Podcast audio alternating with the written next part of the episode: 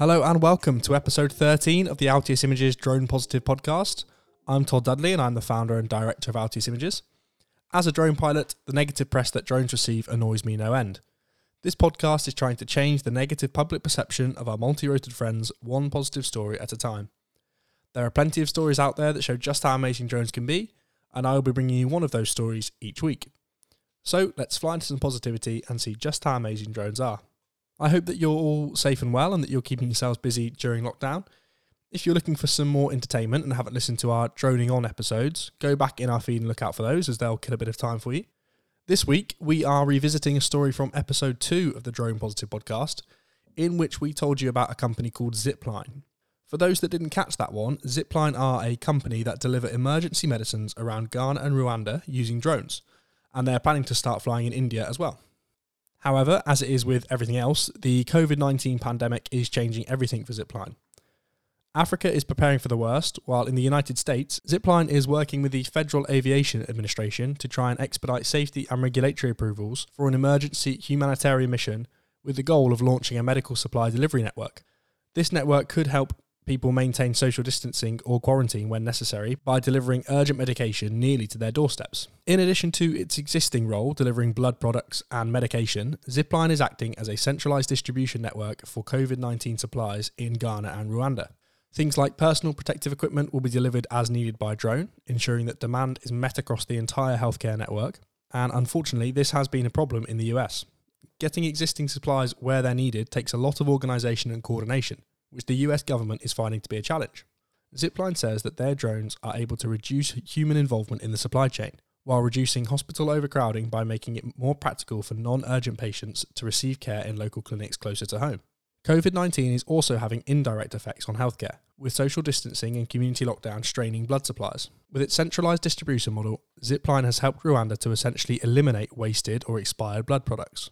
We probably waste more blood in the US than is used in all of Rwanda, said Keller Rinaudo, who is the Zipline CEO.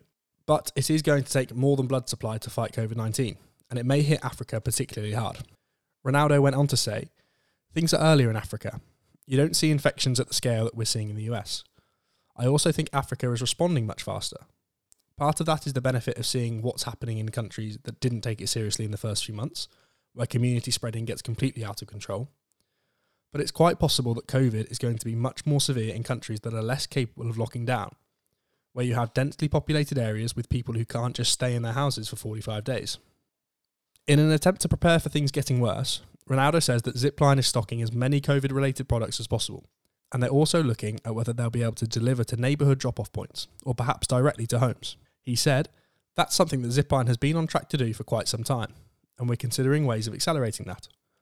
When everyone's staying at home, that's the ideal time for robots to be making deliveries in a contactless way.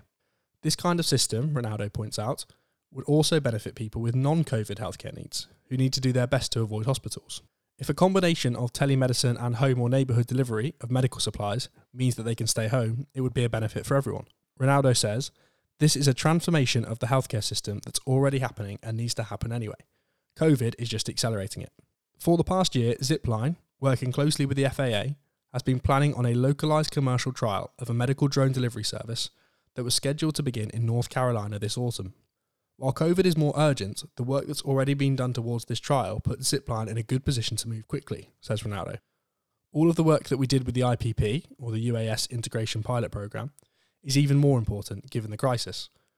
It means that we've already been working with the FAA in detail, and that's made it possible for us to have a foundation to build on to help with the COVID 19 response. So Zipline are placed very well to help out with this, so hopefully they will be allowed to. Assuming that Zipline and the FAA can find a regulatory path forward, the company could begin setting up distribution centres that can support hospital networks for both inter facility delivery as well as contactless delivery to, eventually, neighbourhood points and perhaps even homes. It's exactly the use case and value proposition that I was describing for Africa, Rinaudo says. Leveraging rapid deployment experience that it has from work with the US Department of Defence, Zipline would launch one distribution centre within just a few months of a go ahead from the FAA. This single distribution centre could cover an area representing up to 10 million people. Within 18 months, Zipline could theoretically cover the entire US, although Rinaudo admits that would be an insanely fast rollout. The question at this point is how fast the FAA can take action to make innovative projects like this happen. Zipline is ready to go, But Rinaudo was asked if he thought that hospitals specifically, and the medical system in general, has the bandwidth to adopt a system like ziplines in the middle of a pandemic that's already stretching people and resources to the limit.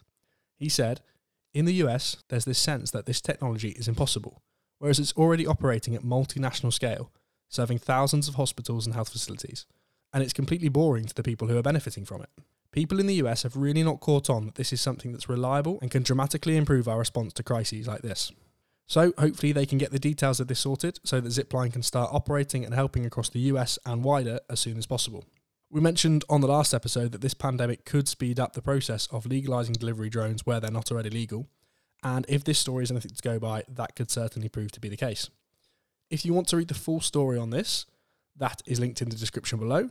And if you want to hear more about Zipline, we will link that episode of the podcast down below as well. That about does it for this week of Drone Positive please do get in touch with us on social media. You can find us at Altius Images on Twitter and Instagram, and you can search for us easily enough on LinkedIn, Facebook, and YouTube. I'll put all of the links for our channels down below, so please do reach out if you want to.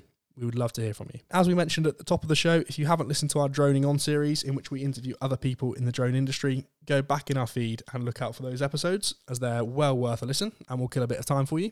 Thank you for listening to this episode of Drone Positive, guys. Please subscribe to and share the podcast so that we can spread our positivity as far and wide as possible.